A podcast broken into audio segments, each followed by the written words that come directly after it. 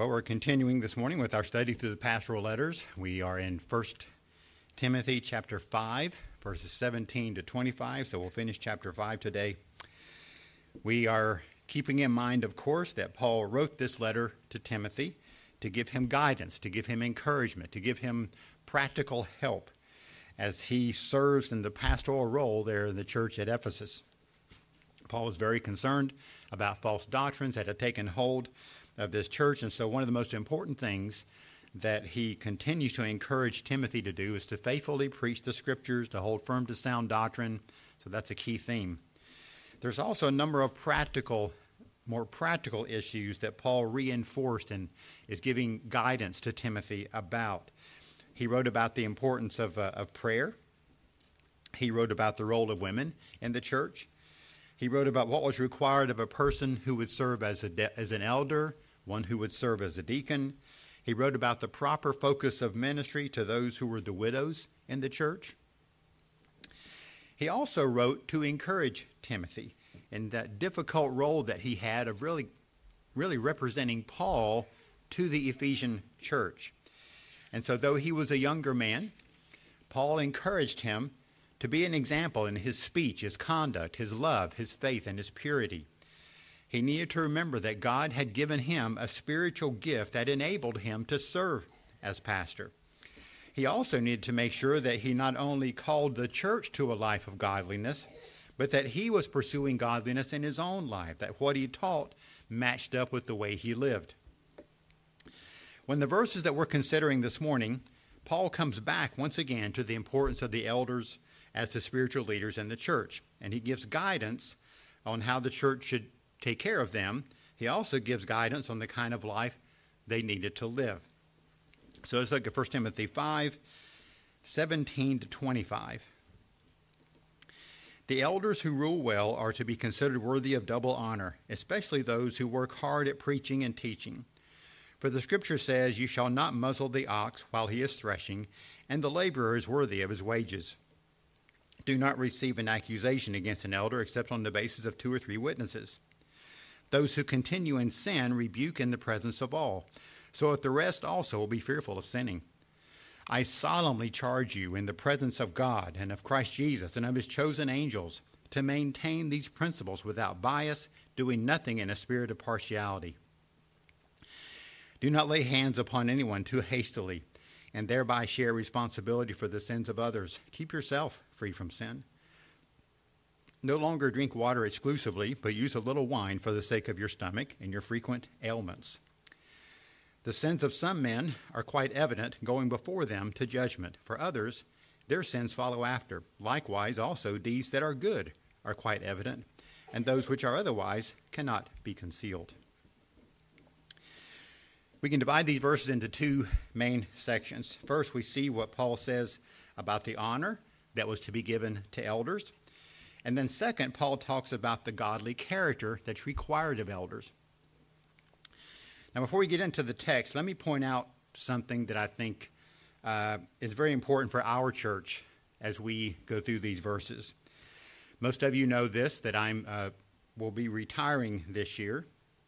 That means, as a church, we are and will be focusing on calling a new man who will serve as pastor of Two Rivers. That's the reason that I chose to preach through the pastoral letters. Someone told me that the main job of a pastor who is retiring is to prepare the way for the next guy as best as possible. So, the pastoral letters remind us of what the local church is. We are the household of God. We are the church of the living God. We are the pillar and support of the truth. And in light of that description of who the church is, we see that the scripture gives specific guidance on what a church is to do, what a church is to focus on. And included in that is what is involved in choosing elders. Our existing elders, in conjunction with our pastor committee, are working to find a man that we can present to the congregation to consider. And then you'll have to think through those requirements of the elder yourself. There are, I, I, I'm reminding of those things because there are multiple things in the verses that we're considering today that are important for us as a congregation as we go through this endeavor. So I'm going to point out as many of them as, as, as I can. So, with that in mind, our first point is this the honor of elders. This is especially focused on in verses 17 and 18. He says the elders who rule well are to be considered worthy of double honor, especially those who work hard at preaching and teaching. For the scripture says, You shall not muzzle the ox while he is threshing, and the laborer is worthy of his wages.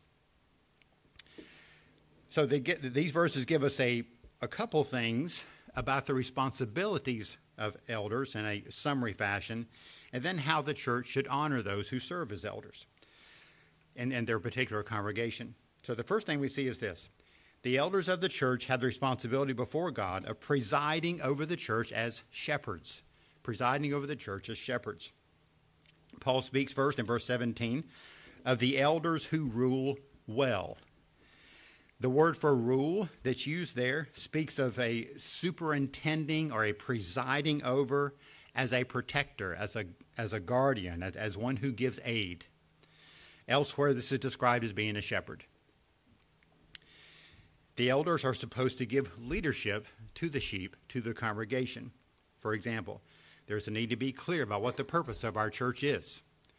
There is a need to think through and put into practice the governing structure of the church, how we make decisions, and so forth.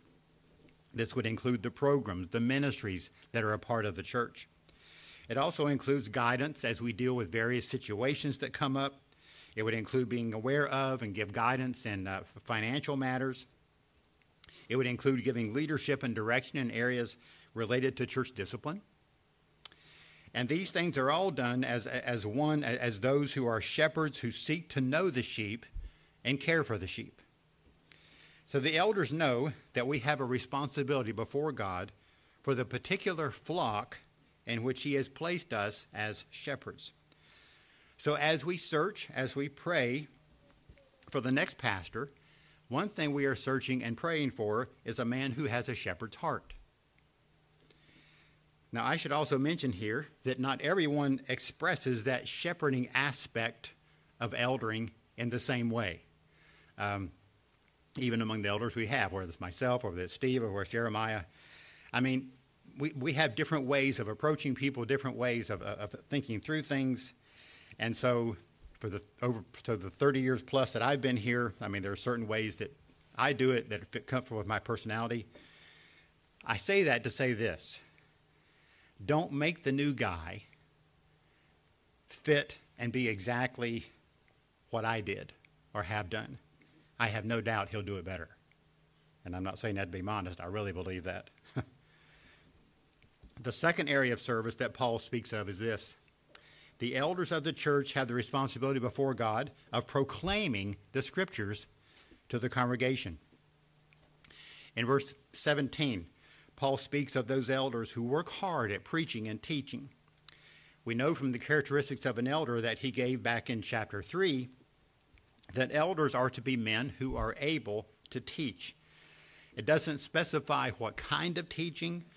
I mean, it, it can include anything from giving personal counsel to leading, being able to lead small groups, teaching classes, preaching a sermon. The elders need to have the ability, therefore, because of their responsibilities to make sure that the scriptures are consistently and rightly proclaimed in the church.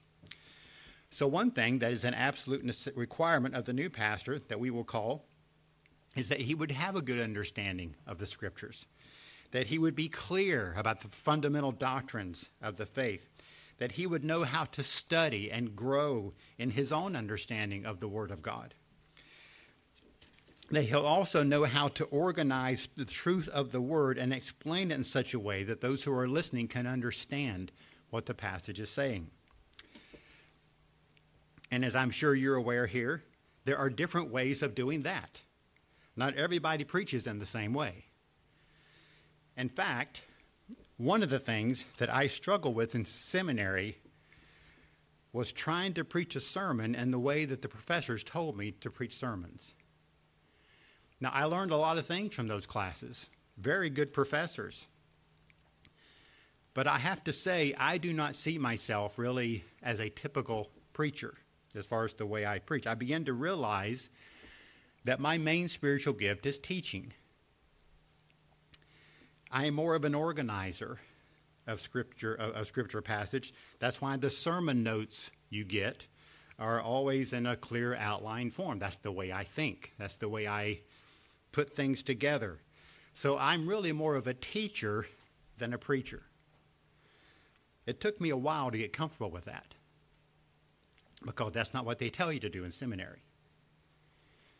Now, I say that also to help you see that many preachers do not present their sermons in the same way that I do, and that's fine. That's fine. Most of the pastors in churches, other churches, are really better preachers than I am. So don't expect the new pastor to preach his sermons in the exact same way that I do. He probably won't. The main thing is that he's able to present and explain the scripture in such a way that is faithful to the text and is something that can be understood by those who are listening. So, the main role here of the elders in a local congregation then is to preside as shepherds and to see to it that the scriptures are consistently and clearly proclaimed to the church.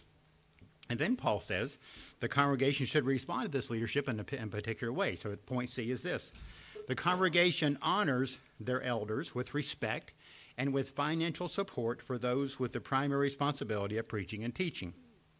Look again at verse 17. The elders who rule well are to be considered worthy of double honor, especially those who work hard at preaching and teaching. So, saying that the elders are worthy of double honor is not speaking only of material support. He's not saying that preachers should make more money than anybody else. That is not what he's saying. Instead, what I think he's talking about is two aspects of honor. First is the idea that the elders are deserving, really, of the respect of the, of the members of the congregation because the role that God has placed the elders in is a key role in a local church. They serve as under shepherds, serving in submission to the chief shepherd. So there's an aspect of respect. That's one of the aspects of honor. The other aspect of honor has to do with, has to do with what Paul says here and he makes a distinction within the elders. Even though the responsibility of the elders is to be able to teach, it invariably works out that there are certain ones who end up doing most of the preaching. He speaks of those who work hard at preaching and teaching. And because of the work involved in what they do, they generally don't have the time to support themselves with another job. So they become what we would call a full time pastor. These are deserving, according to the scripture here, of the honor that includes financial support. And the imagery of double honor speaks of generous support, which is something this church has done well, for which I am very grateful, and I'm sure you'll continue to do. This is something that was so important to Paul that he gives he uses two inspired authorities to confirm it. First, he quotes from Deuteronomy 25, verse 4, which says, You shall not muzzle the ox while he is threshing. The argument here is what you might call from the lesser to the greater. The argument here is that you should be kind to your animals, especially those who are helping you with the harvest, by allowing them to eat when they are hungry, even while they're actually threshing, helping to thresh the grain. So the argument here is if you would do that for an animal who helps with material things, then surely you're going to generously support a man who helps with spiritual things. That's the, the way he's thinking here by using a verse like that, like speaking of oxen and threshing. Then, secondly, Paul quotes Luke, who was quoting Jesus. In Luke 10 7, Jesus says to his disciples, The laborer is worthy of his wages. Luke, of course, traveled with Paul for a time, at various times in his, in his ministry. So Paul would be familiar with Luke, what he was writing, a lot of things he wrote. So it would be very easy for Paul to have access to what Luke was writing in the Gospel of Luke. So, in quoting these two inspired authorities, Paul clearly considered this to be a key point in how congregations were to honor their elders. Now, by the way, this is, I think, important to note here. It's interesting that Paul referred to an Old Testament law that's in the category of judicial or civil law. And he refers to that civil law to make a point about the New Testament church. Many people go out of their way to avoid applying the Old Testament civil law in our day in any way. Paul gives us an example of how to do it correctly. He didn't avoid it, he used it. The 1689 Baptist Confession of Faith speaks of this kind of issue, and he says this.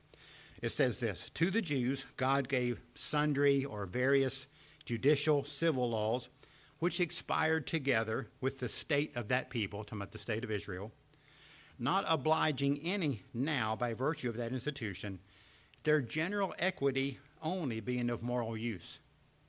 So, what, he's, what it's saying is, we are no longer under the literal reading of the civil laws like the Jews were, like the people of Israel were. But since, let me explain this the civil law is an expression of God's moral law. The moral law is summed up in the Ten Commandments. The civil laws that were made for Israel to live by were specific applications of what the moral law said. So therefore, the civil laws have moral law at their, fun, at their, at their foundation, at their base. So therefore, there are principles that are still relevant. The precise law is not exactly the same, but the principles are still relevant because they are connected to the moral law. And that's what general equity means. We still are able to apply the principles, even though not the exact precise law. And as I said, Paul gives an example of doing that here. He's going to do it again later, too. He then moves to the honor of elders to this, from the honor of elders to this second point. The godly character required of elders. So in verse 17, Paul spoke of those elders who ruled well, those who worked hard at preaching and teaching, but not every elder ruled well. Not every elder preached the scriptures faithfully. In fact, that was a big part of the problem at Ephesus. They weren't doing it. Some of them, anyway, were not doing it. So Paul deals with this problem from several angles in verses 19 to 24. The first thing he says, he says this in verse 19 Do not receive an accusation against an elder except on the basis of two or three witnesses. So, Paul's first directive on addressing the godly character of elders is this the congregation must guard against believing every negative comment about an elder. Guard against believing every negative comment. This applies in every generation, it's scripture, but I'm sure Timothy was especially grateful to see it applied in his time. He was going to be addressing a number of men and women as well in the church about issues related to strange doctrines. Things that needed to be talked about, hard conversations that needed to be had. The natural response for people in that circumstance would be to lash out against Timothy. So, people in the church making false accusations against him was a very real possibility. Being a person of good character, of good reputation, is one of the most important things in life. We value our reputations, and we should. Here, Paul is especially addressing the godly character of those who serve as elders. And the first thing he does is set up a guard against false accusations. False accusations can ruin a person's life, can ruin a person's life. Depending on what those accusations are, even if they're not true, they can follow them the rest of their days. And especially in our day, with instant access through things like various avenues of social media, accusations can be made and shared thousands, even millions of times before it's ever even known if the information is true or not. So, to keep this from happening in the church, Paul once again uses the Old Testament civil law to give a standard for the church to use in receiving an accusation regarding an elder. He says an accusation must not be received except on the basis of two or three witnesses. This standard shows up multiple times in the law of Moses. And Paul applies it here in the times of the new covenant as well. People get nervous about this. I understand. Let me mention a couple things that I think can help here a little bit. I believe that we can consider a couple things maybe as a witness. For example, if there's video evidence of something, if there's DNA samples, if there's fingerprints, whatever, things like that. If there's not more than one person making an accusation, some things like that kind of think can, can be used as a second witness. But the main idea here is this to be very cautious. There is no place for idle gossip, for malicious slander, not just regard to elders, but at large for anybody. That's not that, that's something we're supposed to always be careful about. But Paul has a lot more to say about this. Look at verses 20 and 21. Those who continue in sin rebuke in the presence of all, so that the rest also will be fearful of sinning. I solemnly charge you in the presence of God and of Christ Jesus and of his chosen angels to maintain these principles without bias, doing nothing in a spirit of partiality. So, our next point is this the congregation must solemnly hold the elders accountable when they persist in sin by rebuking them publicly. so, yes, we need to be cautious about making false accusations, but we must also take sin very seriously. He speaks in verse 20 of those who continue in sin. The word used here implies more than an occasional act of transgression. It speaks instead of a person giving over to sin in a continual way. It can even refer to someone who is known because of certain sinful traits in their life. And it speaks here of one who has ignored private rebukes and cautions that he received from fellow believers. Now, this is what this ties in with what Jesus told the church to do with all members when sin issues arise. He gave several steps in Matthew 18. I'll just kind of review basically here. First, the concerned believer would go to one who was involved in sin or that he thought looked like was involved in sin and have and on a private level and exhaust every means possible to bring a correction.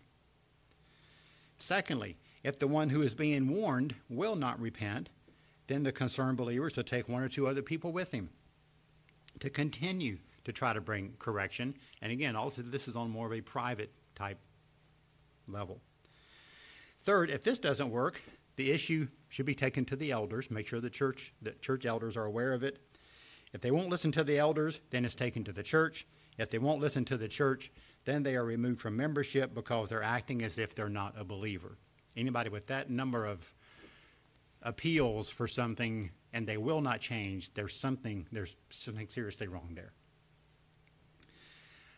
But now in the case of one who is an elder, if he doesn't listen to those who are talking with him privately, then they need to rebuke him before the church. In other words, the elder doesn't get as many chances as the other believers. That's because of the position of being the shepherds of the church of Christ. Paul says to do it in such a way, do this so that all who hear of it will be fearful of sinning. In other words, it's going to serve as a sobering warning for everybody who is a part of the congregation and they hear what has taken place. Then Paul highlights again what a serious thing this is. He's holding Timothy accountable to make sure this is done the way Paul has explained it. And he, he says in verse 21 this is a solemn charge. It's almost like Paul is putting Timothy under an oath in this issue. And then to further heighten the importance of this difficult assignment, Paul points out that he's making this charge in the presence of God, I mean, our Creator, the sovereign Lord, in the presence of Christ, who is our Savior, who is the head of the church, and he's making the charge, he says, in the presence of God's chosen angels. In other words, not the fallen angels, the chosen angels, the holy angels. They are God's special messengers. The angels marvel at all the Lord does in and through his church. So he says, these things highlight how serious this issue is. And then Paul adds these things must not be done in a spirit of partiality. There should be no favoritism. One of the tragic things, and this is the kind of thing you can find all kinds of articles on, unfortunately. One of the tragic things that has happened in the church, and I'm using church in a big picture type situation here, for generations, for centuries, is that ministers who have been guilty of serious sins, some of which are even crimes, have never been held accountable for those things. They may, depending on the church structure, they just may, may just be moved to another location. It could be that they are allowed to resign and then able to go to another church. The other church is not aware of what happened because their previous church doesn't tell them. There are so many awful, awful stories about that. Paul is making sure Timothy understands that is not an option. That is not an option, and it's still not an option. Paul then continues on speaking of the call of the elders to godly living. Look at verse 22. Here we see that serving as an elder is a high calling. Therefore, congregations must be very careful when they set a man apart to do this ministry. When Paul says, Do not lay hands upon anyone uh, hastily, that's what he says in verse 22 there. He's talking about what is sometimes called ordination. It's when a man is set apart to the pastoral ministry by his church, really to serve as an elder in that particular church. And in most cases, of course, the church is going to know this man pretty well before he's ever set apart to this ministry as an elder. They would have a chance to see the genuineness of his conversion. They'd have a chance to see the kind of character his life is made up, the kind of things that are laid out in 1 Timothy 3. They would have a chance to know of his faithfulness to the Word of God and his understanding of the basic doctrines of the faith. And this is good, to be aware of those things. And Paul warns against a man being brought in as an elder too soon or one who does not really measure up to those qualifications. There's a danger that if he's not ready, it could actually encourage and cause him to fall into temptation and wrong teachings, which had apparently already happened in the Ephesian church. This is something that's going to be a challenge for us to consider as a church ourselves. The man that we'll be bringing in for the church to consider as our next full-time pastor will be a person that we do not that we do not know well, at least initially. So the elders will need to take time to ask questions, lots of questions. The pastor committee will need to ask more important questions. Get a feel for the kind of person he is, what he believes, and so forth. When the man is presented to the church body as a whole, you'll have opportunity to ask questions and get, and get to know him as best, as best we can.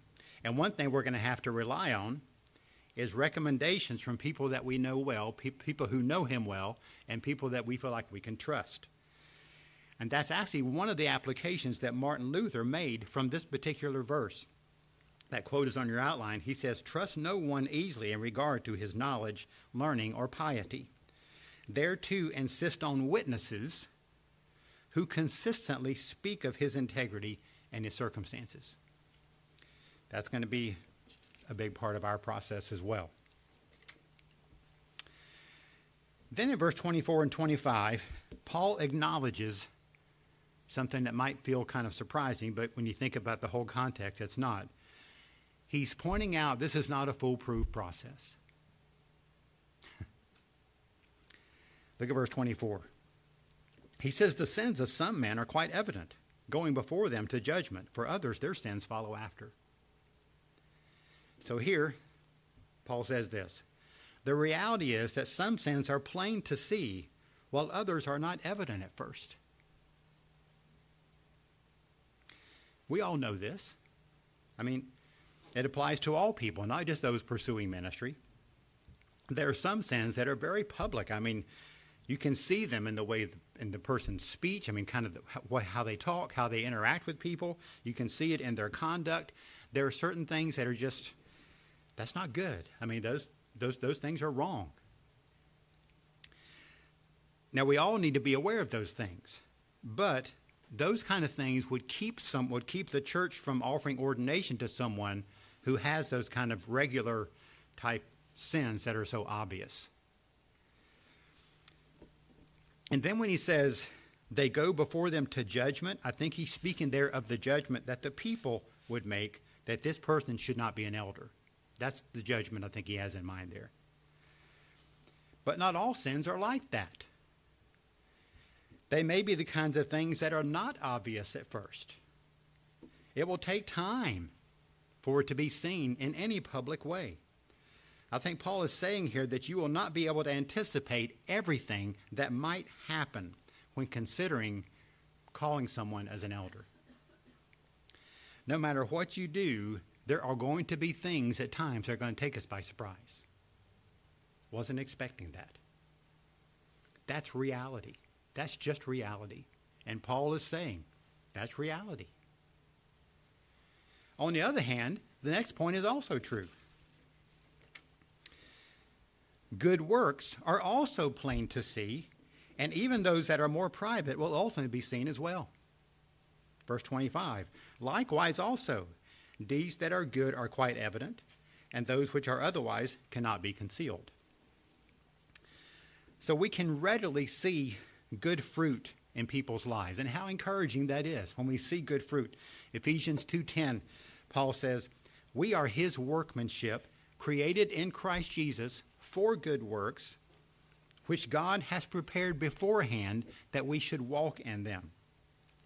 So good, God-honoring works are natural to those who have been born again. They are natural to those who, by God's grace, have put their faith in Jesus Christ as Lord and Savior. And we rejoice in this and these good works that are so common among believers. But even here, there are godly works that are a part of a believer's life that are not evident to a lot of people, to most people, maybe. They are things that go on in their time alone with the Lord. There are things that God is working on in their heart that are not always clear, oftentimes are not clear to other people. But these two, in a good way, will one day become evident. Sometimes we see people act in godly ways and we're amazed at what we see. In a good way. God grants them special grace to endure a really hard trial that you don't even know it was there until the trial came. God grants them special courage to stand against sin in some way. God grants them the kind of just God exalting love that leads them to minister to other people in just some remarkable ways that you see them loving enemies, for example, you think, where is that even coming from? In God's time, these things too will be seen. So Paul's saying, don't just think, well, there's all kinds of bad stuff there. He said there's all kinds of good stuff there. If they're a true believer, there's all kinds of good stuff there, more than you are going to be able to see. But one day, it'll be shown, little by little, in God's time. So the application, I think, here is this yes, we must be careful when setting aside a person for the ministry as an elder, as a pastor, but we also realize it's not a perfect process. On one hand, some sinful ways are hidden from view. On the other hand, God ordains good deeds that go beyond our expectation. So we do the best we can. We commit ourselves to the Lord to oversee the whole process. There's one final word that Paul has to say about the godly character required of elders. Point D. The temptation to sin is something that elders and all believers must take very seriously. Going back to the end of verse 22, Paul ends this exhortation um, about don't lay hands on someone too quickly and that kind of thing. He ends that exhortation by saying, Keep yourself free from sin. I know we're talking about other people here that you are in bringing, but keep yourself free from sin. This is consistent with what Paul has said elsewhere in this letter. He wants to make sure Timothy is living in a consistent way with what he says he believes and with, with, with what he teaches. That's the same thing that applies to every one of us. Every one of us have that same need. It's so easy to say one thing, to express our faith in one thing, and to live and act in a way that's opposite of what we said. So we have to constantly remember that we are responsible before God to keep ourselves free from sin by the power of the Spirit, but to keep ourselves free from sin. But Paul was especially making an application to Timothy and other elders here. Curtis Vaughan summed up the idea this way this is on your outline. If one was to have freedom to point out sins in others, he must be free from these sins himself. Don't be hypocritical in what you're noticing in somebody else when the same thing is present in your own life to some degree. And then Paul takes the opportunity to point out something about Timothy that he felt Timothy should change. right here in the scripture for everybody to read for thousands of years.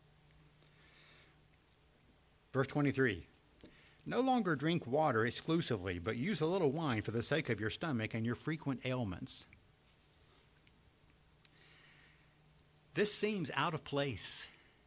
I mean, it's like it's just kind of stuck in there. but I think there's a good possibility here that Paul is making an application to Timothy of something that he spoke of earlier in chapter 4. There in chapter 4, Paul was warning about teachers who were uh, forbidding marriage and advocating abstaining from certain foods as a way of being holy. Paul says you're missing the point. You're missing the point when you do that. 1 Timothy 4 3 through 5. Speaking of men who forbid marriage and advocate abstaining from foods, which God has, great, has created to be gratefully shared in by those who believe and know the truth. For everything created by God is good, and nothing is to be rejected if it's received with gratitude, for it's sanctified by means of the Word of God and prayer. Rejecting God's good gifts is not the path to godliness. He says, receive with thanksgiving. It seems that Timothy may have been doing that, I would say unawares. Maybe that, that actually applied to him in some way. He may well have been completely abstaining from wine and only drinking water because he thought it made him more holy just by virtue of doing that. Paul says in Timothy's case, he's actually saying, actually, Timothy, a little wine could be beneficial to you. Of course, they didn't have the same understanding of medicines and things like that that we do. So the main treatment for stomach problems at that time was drinking a little wine, drinking a little wine. Paul re- recommends that to Timothy. Now, there's something else I think to take note of here. Paul was very, was clearly obvious, was clearly aware of Timothy's stomach problems. He actually describes them as frequent ailments, things that happened a lot. Why didn't Paul pray for Timothy to be healed? I mean, he was an apostle. The Lord had certainly used many, used Paul in many miraculous ways to see people healed. There's a number of accounts of them in the book of Acts. But here we see Paul, the apostle, not expecting every sickness to be healed. You would think, especially, he'd pray for Timothy. I mean, but instead, he encourages taking advantage of medications or procedures that could help address physical problems. So there is clearly a place for that. Okay, so we think about this whole passage. This is just another clear example to us of how much Paul loved the local church. And in this case, he shows us by his emphasis on the elders and their relationship with the congregation of the church. Paul knew that it was the church that God used to change people's lives as they respond to faith in Jesus Christ. God used the church to help people grow, to help the members grow in godliness. It's the gathered church in which God is praised and exalted as we, as we worship together. It's in the church that the Word of God is taught and believed and applied. God uses the church to be a witness to the world. So, it's both a privilege and a great responsibility for us to be God's church in the world. Lord, we thank you for your word. We thank you just again for practical aspects of your scripture. And, and these especially relate to your church, and they relate and apply very specifically to our church and the season that we're in. So I'm going to thank you for your, for your word. Lord, remind us this isn't just something to guide us through, through this particular season in our life as a church, but there are principles here that apply to every believer, no matter what season of life we're in. Lord, help us all to be cautious of sin in our life. Help us all to be careful about gossip, malicious slander. Lord, just ask that you would continue just to, to work in our hearts. I want to thank you. One of the things that's so encouraging about these about these verses is that we are so grateful when we see good works. But Lord, I thank you that he's Paul is saying God is doing things in your heart that are going to show forth in the days to come, and you may not even be aware that they're there. Thank you for the good things that you are working in our lives. I just thank you for that encouragement. Lord, we do thank you also for the fact that all this is tied into the fact that Jesus Christ is Lord and Savior, and we are His people. We are His church. If Jesus Christ is not your Lord and Savior, I would invite you to receive Christ as your Lord and Savior. Prayer like this would be a way to start. Lord, I realize that I have sin in my life. I do have sin in my life. But I thank you that Christ Jesus came into the world for people like me. So I receive Jesus as my Savior. I receive Jesus as the Lord of my life. If you want to talk in more detail about that commitment, you can make a note on your tear off, or those who are watching online can reach out to us through the website. It is the name